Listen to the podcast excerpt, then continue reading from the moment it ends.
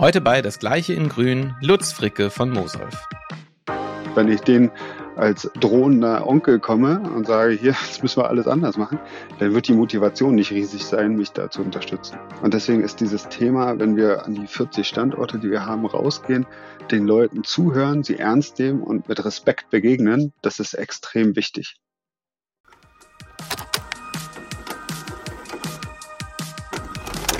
Meine sehr geehrten Damen und Herren, liebe Rundfunkhörer, ein herzliches Willkommen zu Das Gleiche in Grün, moderiert von Moritz und Timo.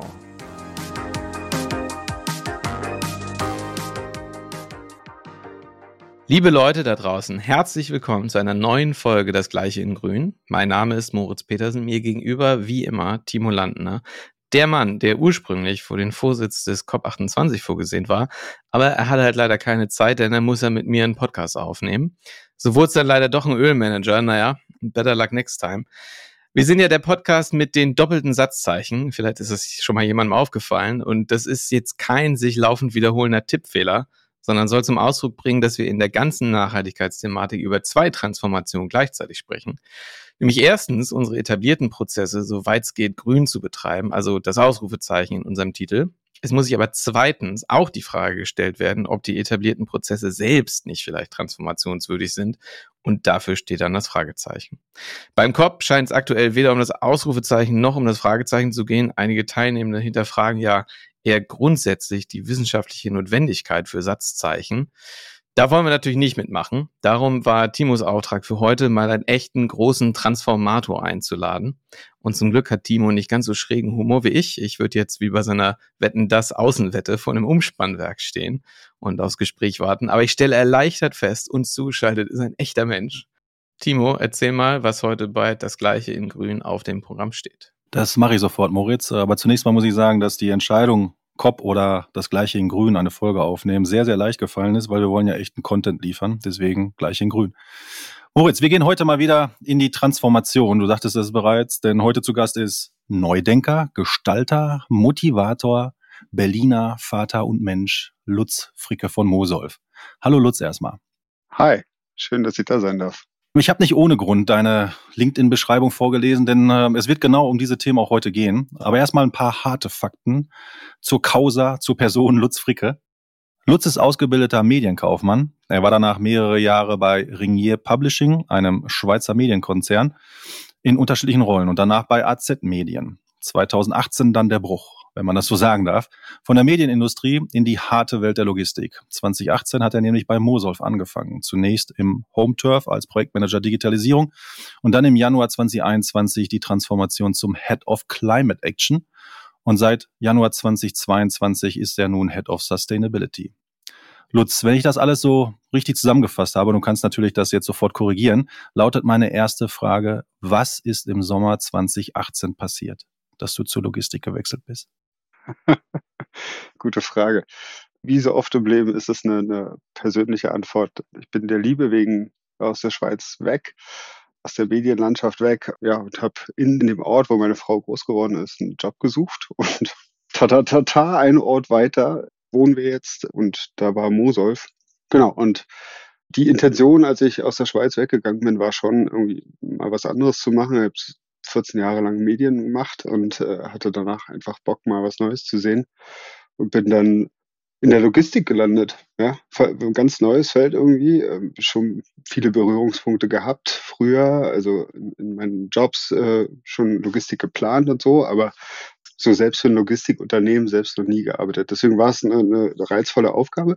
Und am Anfang ging es auch ehrlich gesagt weniger um, um die Logistik selber als um äh, disruptive Innovationsgeschichten, also irgendwie neue digitale Produkte zu entwickeln, was mich dann zusätzlich ein bisschen gereizt hat. Ja, so kann ich das kurz zusammenfassen. Und jetzt bist du bei Mosolf. Kannst du vielleicht den Zuhörern nochmal kurz abreißen, was Mosolf macht, für diejenigen, die Mosolf nicht äh, kennen und dann noch Bezug nehmen zu eben deiner Rolle? Was du machst bei Mosolf. Ja, ne? ja klar. Genau, also Mosolf ist ein Automobillogistiker, das heißt, fertig produzierte Fahrzeuge werden von uns gefahren. Wenn man regelmäßig auf deutschen Autobahnen unterwegs ist, dann sieht man diese blau-roten LKWs mit acht Fahrzeugen oben drauf. Interessanterweise kannte ich Mosolf selber nicht, bevor ich hierher gekommen bin, obwohl man, äh, wenn man in Kirchheim von der Autobahn runterfährt, immer direkt auf so ein riesiges Mosolf-Schild zufährt. Aber irgendwie ist es so ein Hidden Champion, der mir nie im Kopf geblieben ist. Das ist der sichtbare Teil, ja, und wenn man es einmal gesehen hat, sieht man es immer. Und dann gibt es einen unsichtbaren Teil, das sind die vielen Umschlagplätze, wo wirklich viele riesige Parkplätze, wo viele Autos lagern, umgeschlagen werden. Das ist quasi das Kerngeschäft von Mosolf. Also Autos transportieren, umschlagen und dann auch äh, viele Services an den Autos ähm, ja, erbringen, um quasi zwischen den Nutzungsphasen die Fahrzeuge wieder fit zu machen. Und jetzt nochmal Bezug nehmen auf deine Rolle. Also du warst mal zumindest laut Rollenbezeichnung Head of Climate Action und jetzt bist du Head of Sustainability. Vielleicht erklärst du uns nochmal kurz den Werdegang innerhalb der Firma Mosolf, was du ähm, äh, zum heutigen Tage eben zu verantworten hast und machst. Gute Frage. Also dieser Zwischenschritt, ich habe den sogar drin stehen lassen. Ich glaube, das zeigt mich ganz gut, wie die Reise bei Mosolf, was das Thema Nachhaltigkeit äh, angeht, so vonstatten gegangen ist. Also wir sind gestartet, bin ich ja als, als ja, Product Owner für, für digitale Produkte. Und irgendwann waren wir so am Punkt, wo wir ganz viel konzipiert haben, richtig coole Ideen hatten, aber irgendwie nicht so wirklich vorangekommen sind, was die Umsetzung angeht. Und es war so, so ein Frustrationslevel bei mir dann irgendwann entstanden, weil ich eigentlich Dinge gerne mache, tue und äh, voranbringe. Und dann kam unser CEO auf mich zu und sagte so, Lutz, ey, guck mal, wir haben da, du bist doch so, so äh, Nachhaltigkeitsnerd, du magst doch grüne Sachen. Wir haben da hier vor, wir wollen einen grünen Compound eröffnen. Und sage, okay, sag doch mal her, gucke ich mir an, das Projekt. Und bin dann ganz schnell zu dem Schluss gekommen, ja, das, so funktioniert das nicht. Also so kann man Nachhaltigkeit nicht machen. So ein bisschen was Grünes und der Rest, ja, den lassen wir einfach so, wie er ist. Und über diese persönliche Motivation und dieses Projekt haben wir quasi bei Mosol so ein bisschen die, den Weg begonnen Richtung mehr Nachhaltigkeit. Und es ging los quasi mit, wir müssen erstmal überlegen, was ist überhaupt alles wichtig. Ja? Also da kommen ganz viele Kunden, die wollen irgendwas, da kommt ein Gesetzgeber, der will irgendwas. Wie bringen wir das denn jetzt logisch zusammen? Da war der erste Schritt äh, erstmal rein fokussiert auf das, was die Kunden wollten. Die wollten Emissionsreporting haben und die wollten bestimmte Kennzahlen zu mehr Nachhaltigkeit haben. Und gesagt, okay, das nennen wir jetzt mal Climate Action. so. Also sind wir gestartet, äh, haben das Thema Climate Action gegründet und damals auch in der Qualität angehangen haben dann aber relativ schnell innerhalb dieses Jahres festgestellt, nee, das funktioniert im Rahmen von Climate Action eigentlich nicht so, im Rahmen der Qualität und mussten dann nochmal revidieren. Das heißt, wir haben dann äh, aus der Climate Action äh, die Abteilung Sustainability gemacht, die das Ganze ein bisschen holistischer betrachtet und haben die auch direkt unter den Vorstand gegangen. So, das heißt, äh, ich darf jetzt direkt mit unseren vier Vorständen zusammen Nachhaltigkeitsstrategie besprechen, erörtern, dann abstimmen und äh, jetzt im nächsten Step auch gemeinsam Ziele entwickeln und verfolgen. Okay, das ist jetzt der, der ich sage jetzt mal, theoretische Teil, den wir so alle in den Firmen, wo wir, wo wir tätig sind, auch in irgendeiner Art und Weise halt auf die Beine stellen müssen. Aber jetzt die Frage zum pragmatischen Teil, zum handhabbaren Teil. Du wirst mit Sicherheit auch in deiner Rolle, eine, eine, du hattest es gerade schon gesagt, eine Strategie ausgearbeitet haben und einzelne Punkte. Die Frage ist aber, okay, wie kommt das denn an? Kannst du uns dort mal äh, Einblick geben, was ihr da so tut, dass das nicht nur eine PowerPoint ist, die in irgendeiner Art und Weise geteilt wird? Ja, das ist ja mal schön, ne? Also Strategien landen ganz oft in der Schublade, weil man denkt, hey, cool, wir haben eine äh, coole Vision. So, reicht jetzt. Das Problem ist aber, wie, äh, wir brauchen ja eine Strategie, die zum Fliegen kommt, so, die irgendwie äh, auch verstanden wird und aus ganz vielen Zielen und ganz vielen Unterthemen, die wir so haben, haben wir, äh, haben wir uns zusammen anhand einer Wesentlichkeitsanalyse Handlungsfelder identifiziert, die wir dann jetzt Stück für Stück angehen. So. Und für uns war ganz wichtig, dass diese Strategie eben nicht für die Schublade gemacht wird, sondern dass sie bei den Menschen ankommt. Das heißt, das, was da drin steht an Zielen und äh, ja, an Visionen, das muss genau dahin, wo Leute Entscheidungen treffen. Und das ist egal, ob der Lkw-Fahrer quasi auf die Überholspur geht oder ob dann äh, der Vorstand eine neue Investition abnicken soll. Genau da, wo diese Entscheidungen getroffen sind, genau da müssen wir sichtbar machen, welchen Impact hat denn eine nachhaltigere Alternative. Also der Lkw-Fahrer, der eben nicht über, auf die Überholspur geht, sondern auf, im Windschatten von seinem Vordermann bleibt und dafür fünf Minuten vielleicht ja, langsamer ankommt, aber entsprechend äh, Energie gespart hat. dadurch, dass er im Überholvorgang nicht auf Vollgas gedrückt hat. Und genauso ist es äh, mit anderen alltäglichen Entscheidungen von Mitarbeitenden. Das heißt, das ist die größte Challenge, die ich für mich hatte, ist, wie bringen wir das eigentlich runter? Ja, also, und ehrlich gesagt, wir sind noch nicht am Ende. Wir haben nicht alles perfekt gemacht und sind überall transparent und sichtbar und treffen nur noch nachhaltige Entscheidungen, sondern wir haben erkannt, dass das der größte Hebel ist und jetzt geht es darum, wie bringen wir das zu unseren Mitarbeitenden. Deswegen haben wir eine Strategie entwickelt, die aus drei Elementen besteht. Das erste Element ist Messen, das zweite ist Verbessern und das dritte ist Reden. So.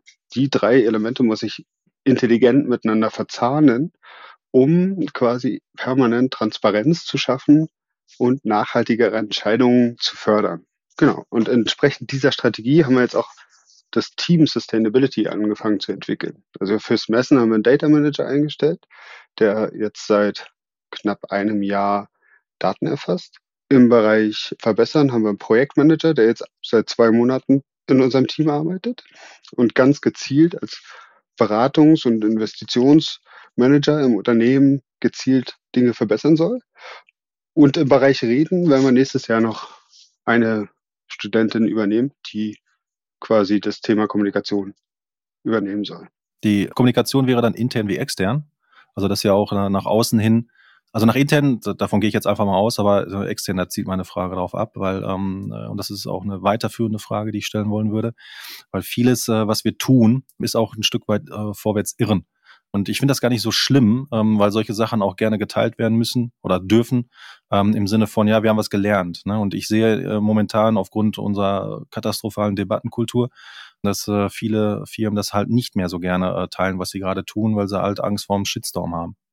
Äh, geht das auch bei euch? Also jetzt nicht die Frage nach dem Shitstorm, sondern äh, geht auch um externe Kommunikation, dass ihr teilen wollt, was ihr tut? Absolut. Also tue Gutes und sprich drüber. Ne? Also das ähm, ist, Credo ist und bleibt so, wie es ist. Mein Fokus ist allerdings, ich muss zuerst unseren Mitarbeitenden mitnehmen. Deswegen ist unser Fokus 80 Prozent Mitarbeiter und 20 Prozent extern. Natürlich die externen Stakeholder, die wollen wissen und wollen sich informieren, was tun wir so.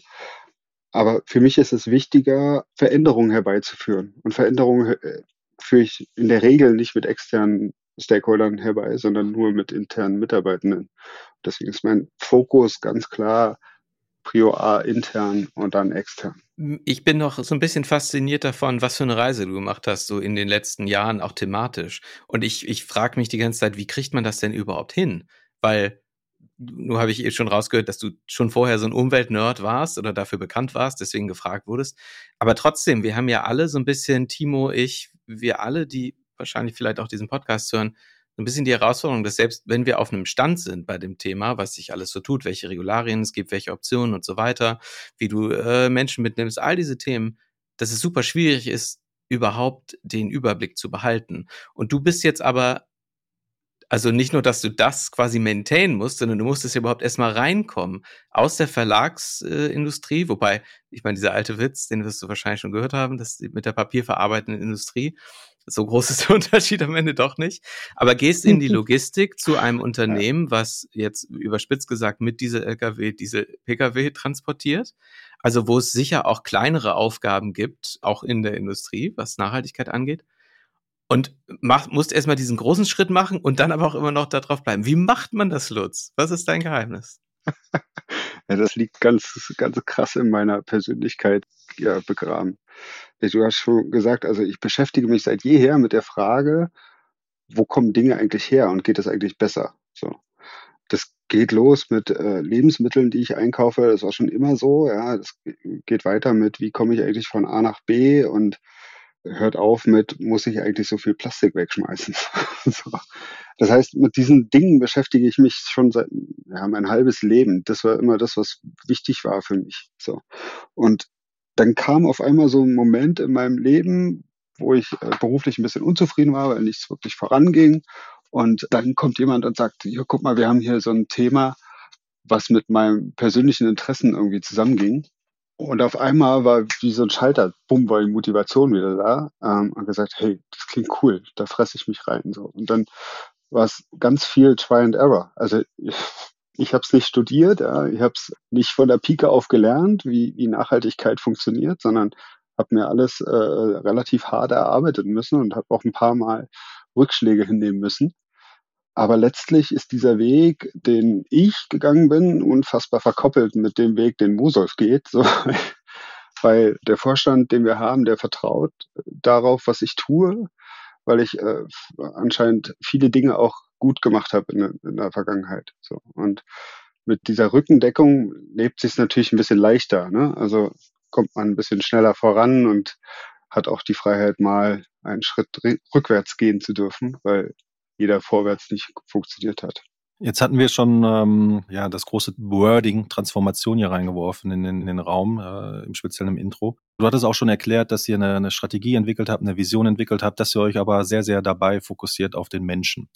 Jetzt ist es so, dass es nicht so einfach ist, eine, eine Strategie an eine, an eine Tapete zu malen oder auch Vision oder Werte und dann einfach reinruft in den Raum, hier, lebt mal jetzt alle danach, das sind unsere Werte, das sind unsere Visionen, das sind unsere Strategien sondern es ist auch ein Stück weit das, äh, der Kontakt mit den Menschen, als aber auch das eigene Verhalten, was da sehr, sehr ja, wie soll ich sagen, ähm, wichtig ist, ne? dass halt auch mit Nachdruck halt ge gezeigt wird, ja, ich weiß, wovon ich rede, ähm, weil ich es gerade selber tue an der Stelle. Und ich weiß, dass wir im Vorgespräch und äh, auch im Summit äh, habe ich dich ja auch ähm, beobachten dürfen, hast du auch davon berichtet, dass du selber dich auch da einbringst in der Transformation, um selber zu erfahren, was bedeutet das eigentlich, wenn man sich ändert, ändern muss, also raus aus der Komfortzone. Kannst du uns da vielleicht zwei Beispiele oder ein spezielles oder zwei Beispiele halt nennen, wie du das selber halt handhabst? Ja, klar, kann ich gern machen.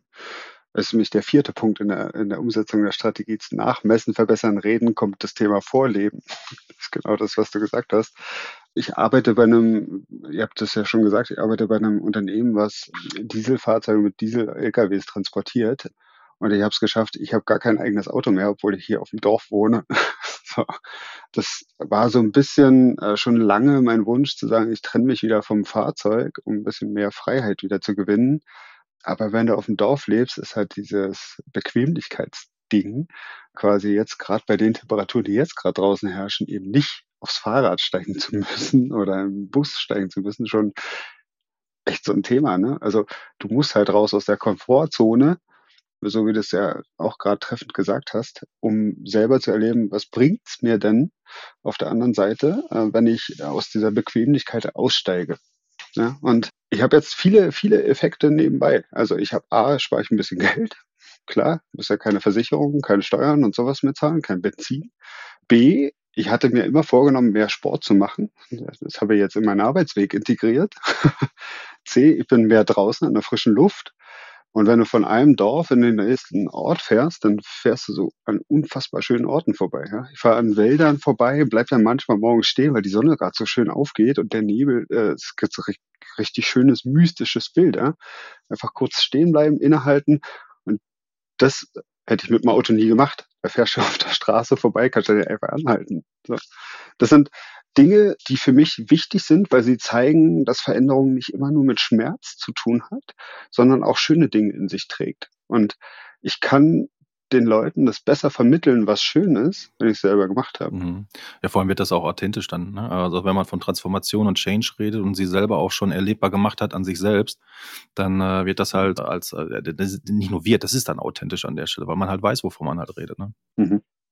Sehe ich genauso. Aber wie nimmt man jetzt quasi aus der Rolle des Umweltnerds, der für sich selbst entschieden hat, dass er das Auto abgeben will, als ein Beispiel, wie kommt man dann von da zu dem Punkt, die Leute mitzunehmen, was du ja vorher gesagt hast. Das ist ja einerseits immer so eine Ausrede von denen, die keine Veränderung wollen. Ja, wir müssen auf die Leute achten und so. Aber ist ja so. Natürlich, du kannst als äh, Stabstelle unterm Vorstand äh, rudern, wie du willst. Wenn da die vielen, vielen Leute, die im Unternehmen arbeiten, nicht mitziehen, ähm, wird es nicht funktionieren. Also wie vielleicht ganz konkret auch als wir sind ja ein, haben einen Lehrauftrag hier in diesem Podcast und da hören Menschen zu, die selbst vor solchen Aufgaben stehen. Wie macht man das? Wie begeisterst du Leute, die äh, vielleicht Benzin im Blut haben oder das einfach nicht so oder auch einfach begeistert sind, aber vielleicht irgendwie Angst haben vor Transformation oder so? Wie geht das? Ja, das ist eine sehr, sehr gute Frage. Es gibt kein Patentrezept dafür. Fertig. Was wir machen, deswegen ist dieses Thema Reden so extrem wichtig. Was wir machen, ist, wir versuchen A, auf ganz vielen Kanälen ja, wie so eine Art Erzieher zu wirken und, und Dinge zu vermitteln. So. sei es eine Intranet-Lösung, die wir aufgebaut haben, wo wir über Begrifflichkeiten sprechen, wo wir die Strategie platziert haben, wo wir äh, zeigen, äh, was kann ich denn selber eigentlich tun, um mich ein bisschen nachhaltiger zu verhalten. Dann haben wir Infoveranstaltungen äh, ins Leben gerufen, wo wir im direkten 1 zu 1 Austausch mit den Menschen äh, quasi äh, ein bisschen über unsere Strategie sprechen. Aber, äh, und das ist mir fast noch viel wichtiger, wir hören zu. Weil das, du hast es gerade gesagt, diese, äh, ganz oft begegnen die Menschen dem Thema mit Angst. So. Ich habe Angst, ich muss irgendwas verändern, ich habe gar keine Lust darauf. Und wenn du diese Angst verstehst ja, und ernst nimmst, dann wirkst du automatisch authentischer und die Leute hören dir, hören dir wiederum dann mehr zu. Ich kann ja nicht hingehen als Transformator und sagen, hey, hast jetzt 40 Jahre lang das Geschäft hier gemacht, es läuft super, es ist ein wirtschaftlich gesundes Unternehmen, aber hast eigentlich nur Scheiße gemacht. Wenn ich den als drohender Onkel komme und sage, hier, jetzt müssen wir alles anders machen, dann wird die Motivation nicht riesig sein, mich da zu unterstützen. Und deswegen ist dieses Thema, wenn wir an die 40 Standorte, die wir haben, rausgehen, den Leuten zuhören, sie ernst nehmen und mit Respekt begegnen, das ist extrem wichtig. Weil dann nehmen sie dich auch in deiner Rolle wahr und ernst und hören, was du sagst und überlegen selber, wie können sie das umsetzen. Das ist für mich das Allerwichtigste überhaupt. Das heißt also, in dem Dialog, den ihr da aufbaut, in Verbindung mit den Mitarbeitenden, besprecht ihr gemeinsam die Möglichkeitsräume, die sich da geschaffen, sondern im Umkehrschluss bedeutet das, dass ihr nicht irgendwie vorgebt, wie es aussehen wird, aussehen kann. Also Stichwort jetzt Regulatorik, äh, sondern ähm, ihr sucht den Dialog und besprecht gemeinsam einen Möglichkeitsraum der Zukunft, um ihn auch gemeinsam zu gestalten. Ganz genau. Eine Zukunft, die ich selber nicht mitgestaltet habe, die will ich nicht unbedingt leben, weil dann weiß ich nicht wofür. So, wenn ich aber weiß, ich war Teil dieses äh, Zielbild oder ich kann mich selber mit einbringen, dann ist die Motivation viel höher, auch aus dieser Komfortzone ein Stück weit rauszukommen. Wichtig ist ja, dass wir den Leuten beibringen, wir müssen nicht von heute auf gleich jetzt alles komplett ändern, sondern wir fangen mal mit ersten Schritten an und machen Veränderungen erlebbar. So, das heißt, es ist ein Schritt-für-Schritt-Prozess. Ich weiß, in, in, der, in der Klimadebatte, wir hatten vorhin den Einstieg über COP28, extrem äh, schlimm, dass das äh, alles so lange dauert. Aber die Menschen, die ändern sich nicht so schnell. So, da braucht es einfach ein bisschen Geduld. Aber ich glaube, wenn man dran bleibt an dem Thema und das immer wieder mit Respekt auch bespielt, dann kriegt man sie auch quasi bewegt. Wie gehst du denn mit dem Thema Ziele um? Weil jede, wenn du jetzt Transformation definierst, muss ja ein, gibt es einen Ausgangszustand und einen Endzustand, den man irgendwie erreichen will und in meinem physikalischen Sinne irgendeine Spannung, das ist dann ja völlig klar zu messen. Im Nachhaltigkeitskontext kann man das häufig so blumiger oder qualitativer ausdrücken. Man sagt, man möchte sich enkelfähig aufstellen. Ein Beispiel, was wir im Podcast hatten, was deutlich besser messbar ist, als, glaube ich, die Leute, die es verwenden, wissen oder, oder, oder denken. Aber wie geht ihr damit um? Ist es quasi ein, wir haben die Strategien, war ja mehr so die Aktivitäten und dann guckt ihr, wie weit ihr kommt, in welcher Zeit auch immer, oder gibt es auch ganz konkrete oder demnächst als Teil des Prozesses Ziele, die ihr in einem bestimmten Zeitraum erreichen wollt, an dem man dich oder wen er noch immer auch messen könnte? Ja, Ziele sind äh, das A und O in einer äh, und Nachhaltigkeitsmanagement. Aber wir kommen aus einem Business, was ja nicht per se nach, als nachhaltig gilt. So, das heißt, wir, wir mussten ganz viele erste Schritte machen, bevor wir an so einen Zielerreichungsprozess ja, oder Zieldefinitionsprozess erstmal hinkommen der erste Schritt ist sicherlich, sich damit zu beschäftigen, wie wirkt sich denn mein Unternehmen auf äh, Umwelt und Mensch aus? Oder umgedreht, wie wirken sich Umwelt und Mensch auf mein Unternehmen aus? So, das im Rahmen der Wesentlichkeit erstmal festzustellen, wo sind die wichtigen Themen, mit denen ich mich beschäftigen muss. Das haben wir gemacht. Da haben wir Handlungsfelder, haben wir es definiert, ja. Die beschäftigen sich mit CO2-Senken, mit gesunden Mitarbeitenden und, und, und. Und jetzt kommt äh, der wichtige nächste Schritt, äh, und zwar aus diesen Handlungsfeldern heraus, sich konkrete, quantitativ messbare Ziele zu setzen. So. Und das machen wir auch nicht allein. Das machen wir jetzt gemeinsam mit Vorstand und den, den Verantwortlichen in unserem Unternehmen in einem Workshop. So, da werden wir zusammensitzen und quasi die Handlungsfelder auseinandernehmen, Strategien auseinandernehmen, werden alles übereinander legen und sagen, und jetzt nehmen wir quantifizierbare Ziele und halten uns daran. Und dann, dann kommt das nächste Thema. Wie bringst du diese Ziele jetzt ins Unternehmen? So, weil auch da, äh, ich kann ja die Ziele nutzen, um Entscheidungen nachhaltiger auszurichten. Weil, wenn ich zwei Optionen habe, dann kann ich sie immer im, im Betracht auf die Ziele, die wir definiert haben, äh, ins Verhältnis setzen und bewerten. So, und dann komme ich relativ schnell zu dem Punkt, ja, Option A ist auf jeden Fall die äh, in Bezug auf unsere Ziele nachhaltigere Variante als Option B. Das sind die nächsten Schritte, die wir jetzt äh, konkret gehen. Und deswegen bin ich voll bei dir. Ziele sind das A und O und das werden wir im nächsten Jahr quasi dann im Unternehmen etablieren. Stichwort Ziele. Jetzt ist es so, dass äh, Stand heute nicht in jedem Unternehmen ein Ziel kann ausgerufen werden, aber die Datenbasis ist nicht da. Das heißt, wir befinden uns in einer grauen Area teilweise.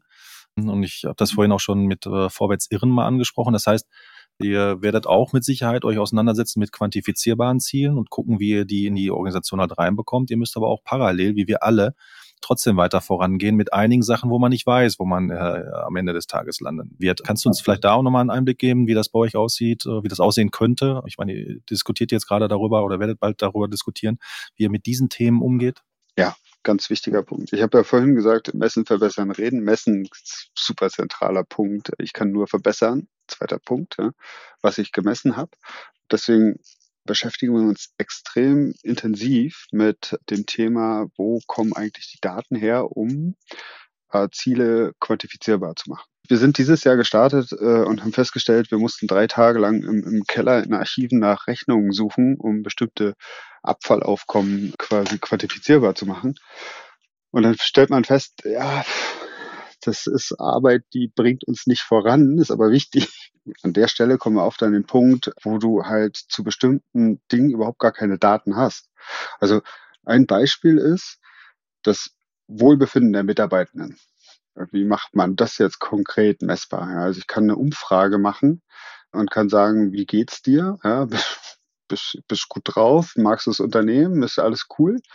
Dann wird der Mitarbeiter je nach Stimmungslage sagen, ja, mir geht's gut oder mir geht's schlecht. So. Und Jetzt ist die Frage, wie, was mache ich jetzt damit? Das sind schlecht äh, äh, messbare Dinge, die aber extrem wichtig sind. Ja? Also mir ist es extrem wichtig, dass ein Mitarbeiter Montagmorgens Bock hat, zur Arbeit zu kommen, weil dann haben wir unseren Job gut gemacht. Aber wie macht man das messbar? So und da gibt's nicht eine Kennzahl, auf die man gucken soll, das ist wahrscheinlich ein Potpourri, ja. Also man muss gucken, äh, wie gesund sind unsere Mitarbeitenden, wie reagieren sie in Umfragen äh, auf bestimmte Fragen, wie nehmen sie an bestimmten Prozessen im Unternehmen teil äh, und und und, ja. Also das, das ist dann so ein Potpourri an Dingen, die man ja erhebt und dann äh, aus einer Summe von Datenpunkten sagen kann, okay, wir befinden uns auf Niveau 89 von 100 oder so. So, Lutz, ihr seid jetzt noch, hast du ja gesagt, im, im Prozess mittendrin. Du bist, ja, man kann sagen, relativ frisch gebacken. Andererseits auch bestimmt schon viele Kilometer bei dem Thema gelaufen und vielleicht auch nicht von Null gestartet aufgrund deines äh, Umwelt-Nerd-Statuses in der Firma und im Privatleben. Ähm, jetzt gibt's ja nach wie vor noch Leute, die laufend starten mit solchen Themen in der Logistik, aber auch darüber hinaus. Und die sind dann vielleicht nicht schon so grundsätzlich äh, berufserfahren wie du. Hast du einen Tipp für Menschen, die mit dem Thema anfangen in deiner Firma? Oder gibt es Dinge, von denen du jetzt sagst, mittendrin, das hätte ich gerne am Anfang schon gewusst? Ja, ich glaube, diese Climate Action Schleife, die hätten wir uns ein bisschen sparen können, hätten wir es gleich richtig aufgehangen. Äh, das ist ein, äh, ein Tipp für, für jeden, der anfangen möchte. Ein anderer Tipp ist, wenn ich ein mittelständisches Unternehmen habe und einen Assistenten habe, dann macht der das nicht mit 20 Prozent nebenbei. Das ist unmöglich. Und das heißt, man sollte sich jetzt intensiv damit auseinandersetzen, was da auf einen zukommt und wie man das ganze Thema auch angehen möchte. So. Fakt ist, ich muss bestimmte Ressourcen dafür äh, bereitstellen. Das geht los bei dem ganzen Regulatorikzeug, was wichtig ist. Äh, aus meiner Sicht ist es ein gutes Instrument, das ist ein bisschen schlecht umgesetzt, aber ist ein anderes Thema. Aber ich kann nicht äh, erwarten, dass es irgendwie der, der CFO oder die Assistenz oder sonst was im Nebenjob hinkriegen wird. Das wird nicht funktionieren. So funktioniert Transformation nicht. Das ist hier äh, kein Projekt, was in drei Monaten wieder abgeschlossen ist, sondern hier geht es um tatsächlich eine, eine langfristige Roadmap, die ein Unternehmen fahren muss. Das heißt, wir reden hier nicht über einen Zeitraum von einem Jahr, sondern eher von 10, 15, 20 Jahren. Das muss ich im Hinterkopf haben, wenn ich jetzt sage, okay, wie gehen wir denn die nächsten 10, 15, 20 Jahre an? Ist ein guter Punkt. Wahrscheinlich haben die Unternehmen, die nach wie vor äh, zwei Werkstudenten für dieses Thema einstellen, vielleicht noch nicht verstanden, dass das nicht weggeht und dass das nicht einfach eine neue oder zwei neue Regulationen sind, wo man was reporten muss, sondern langfristig umwälzenderen Effekt hat. Okay. So, jetzt habe ich noch äh, zum Schluss eine ganz offene, potenziell komplizierte Frage. Wir schauen mal. So, nehmen wir jetzt mal an, oder wir nehmen es nicht an, Timo hat ja die 10 Millionen, die er als Vorauszahlung für die COP28-Moderation bekommen hat, die hat er jetzt einfach behalten und die will er ja aber sinnvoll unterbringen. Die gibt er dir jetzt und sagt hier 10 Millionen Euro, setz sie mal effektmaximal ein für die Transformation der Logistik hin zu einem enkelfähigen Industriezweig. Was machst du mit dem Geld? Alle Ideale über Bord werfen und sich absetzen. ja, genau. Genau, ich, ich bin dann mal auf Jamaika, so zack mit dem Fahrrad. Das ist eine gute Frage. Also die Idee, die äh, wir gerade haben, ist, äh, ja, 10 Millionen wären schön für diese Idee, aber wir fangen mal klein an, äh, ist einen Investmentfonds aufzubauen, einen internen, so eine Art Green Fund, der gespeist wird aus den Fachbereichen unseres Unternehmens. So, das heißt, jeder äh, eine Art Spende, ja, spendet in diesen Fonds rein und wir können losgehen im Unternehmen und dieses Geld gezielt einsetzen. Und da kommen wir jetzt wieder auf den Punkt Ziele, Messbarkeit und Vergleichbarkeit von Optionen. Und jetzt kann ich sagen, okay, Option A ist zwar nachhaltiger, aber Option B ist wirtschaftlicher. Ne? Weil ähm, Option B quasi auf äh, Mensch und Umwelt nicht so viel Rücksicht nehmen muss äh, und somit äh, ein bisschen günstiger ist. Jetzt ist das Ziel dieses Fonds, könnte es sein, diesen Gap zu schließen. Weil ich mache diese Investition, mache ich so oder so. Ja, also das äh, Geld für Option B ist sowieso weg. Also geht es ja nur darum, wie groß ist der Gap zwischen B und A. So. Und wenn ich jetzt ein bisschen Geld habe, um diesen Gap zu schließen, dann kann ich sagen, hey, wir haben gezielt Geld investiert und messbaren Erfolg damit nachgewiesen, weil ich weiß genau, wie groß ist der Unterschied zwischen A und B und äh, kann das messbar machen. Und genauso würde ich die 10 Millionen Euro dann auch einsetzen. Er wird die nehmen und äh, gezielt dort einsetzen, wo ich viel Impact habe. Und das muss man halt von Fall zu Fall immer wieder betrachten. Deswegen haben wir Projektmanager für Verbessern eingestellt, der sich ausschließlich darum kümmern wird, wo haben wir dann den besten Impact, mit welchem Geld. Und der ist ja zwei Monate erst da, wie wir gelernt haben. Also fragen wir dich im halben Jahr nochmal, was du genau dann damit machst. genau, genau. Also Ideen habe ich ganz viele in meinem Kopf, aber Transformationsprozess ist halt kein Projekt, was man in zwei Monaten abschließt, sondern äh, wir müssen ganz viele Dinge entwickeln. Und da haben wir bestimmte Dinge schon geschafft, aber viele Dinge stehen halt auch noch in der, äh, in der Pipeline. Ne? Okay, sehr gut. Dann äh, würde ich sagen, ganz herzlichen Dank, Lutz, für deine Zeit. Wir lassen dich äh, fröhlich weiter transformieren. Auf das, auf das dann wirst du ja noch lange Beschäftigung haben, äh, wenn das äh, ja kein Projekt ist, sondern äh, ein jahrzehntelanges Unterfangen. Viel Erfolg und ja, ganz, ganz vielen Dank für die spannenden Insights. Dankeschön, Lutz. Dankeschön. Hat mir Spaß gemacht.